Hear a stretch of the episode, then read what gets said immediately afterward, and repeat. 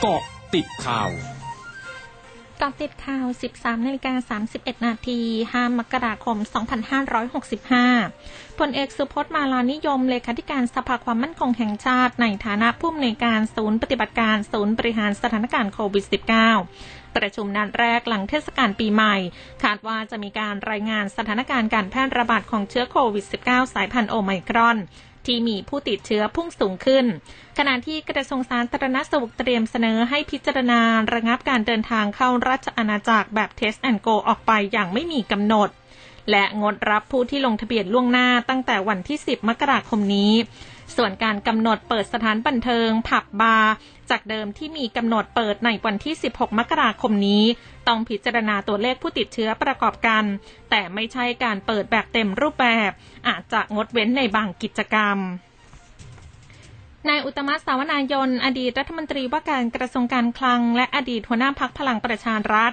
นายสนธิรัตน์สนธิจิรวงศ์อดีตรัฐมนตรีว่าการกระทรวงพลังงาน และอดีตเลขาธิการพรรคพลังประชารัฐ และแกนนำกลุ่มสี่กุมาร โพสต์เฟซบุ๊กด้วยข้อความเดียวกัน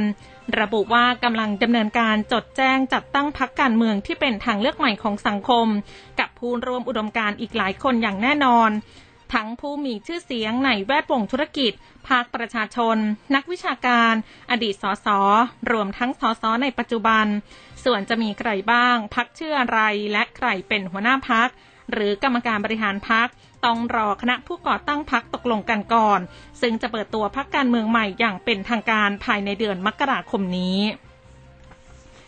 นายบุญธรรมเลิศสุขีเกษมอธิบดีกรมป้องกันและบรรเทาสาธารณภัยเผย ศูนย์อำนวยการป้องกันและลดอุบัติเหตุทางถนนช่วงเทศกาลปีใหม่ 2565สรุปสถิติอุบัติเหตุทางถนนประจำวันที่ 4 มกราคม ซึ่งเป็นวันสุดท้ายของการรณรงค์ เกิดอุบัติเหตุ 209 ครั้ง ผู้เสียชีวิต 21 ราย ผู้บาดเจ็บ 202 คน สาเหตุที่ทำให้เกิดอุบัติเหตุสูงสุด ได้แก่ขับรถเร็ว ร้อยละ 34.45 ตัดหน้ากระชั้นชิด ร้อยละ 25.36 ดื่มแล้วขับ ร้อยละ 21.05 สรุปสถิติอุบัติเหตุทางถนนสะสม 7 วัน เกิดอุบัติเหตุรวม 2,707 ครั้ง ผู้เสียชีวิตรวม 333 ราย ผู้บาดเจ็บรวม 2,672 คน ลดลงเมื่อเทียบกับช่วงเดียวกันของปีที่ผ่านมา จังหวัดที่เกิดอุบัติเหตุสะสมสูงสุดได้แก่เชียงใหม่ จังหวัดที่มีผู้เสียชีวิตสะสมสูงสุด ได้แก่กรุงเทพมหานคร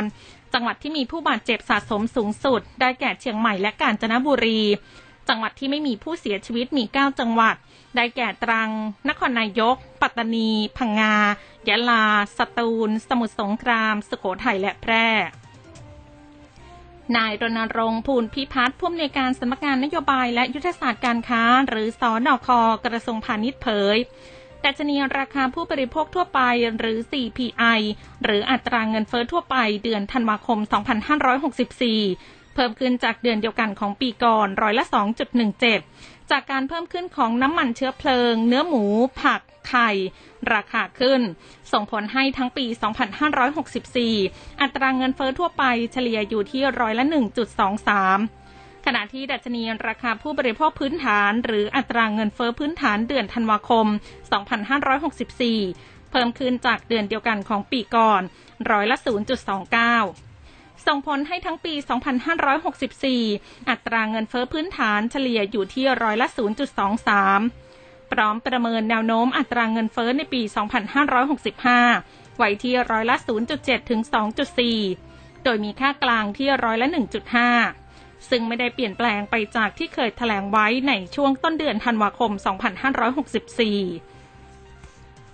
General Motors ซึ่งเป็นบริษัทรถยักษ์ใหญ่ของสหรัฐเสียตำแหน่งค่ายรถที่มียอดจำหน่ายอันดับหนึ่งในสหรัฐเป็นครั้งแรกในรอบ 90 ปีหลังจากโตโยต้าจากญี่ปุ่นก้าวขึ้นสู่อันดับหนึ่งด้วยยอดจำหน่ายมากกว่า 2.3 ล้านคันในสหรัฐในปี 2564 เพิ่มขึ้นร้อยละ 10 ขณะที่ยอดจำหน่ายของ GM ลดลงร้อยละ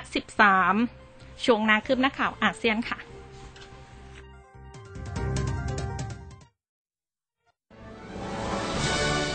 ร้อยจุดห้าคืบหน้าอาเซียน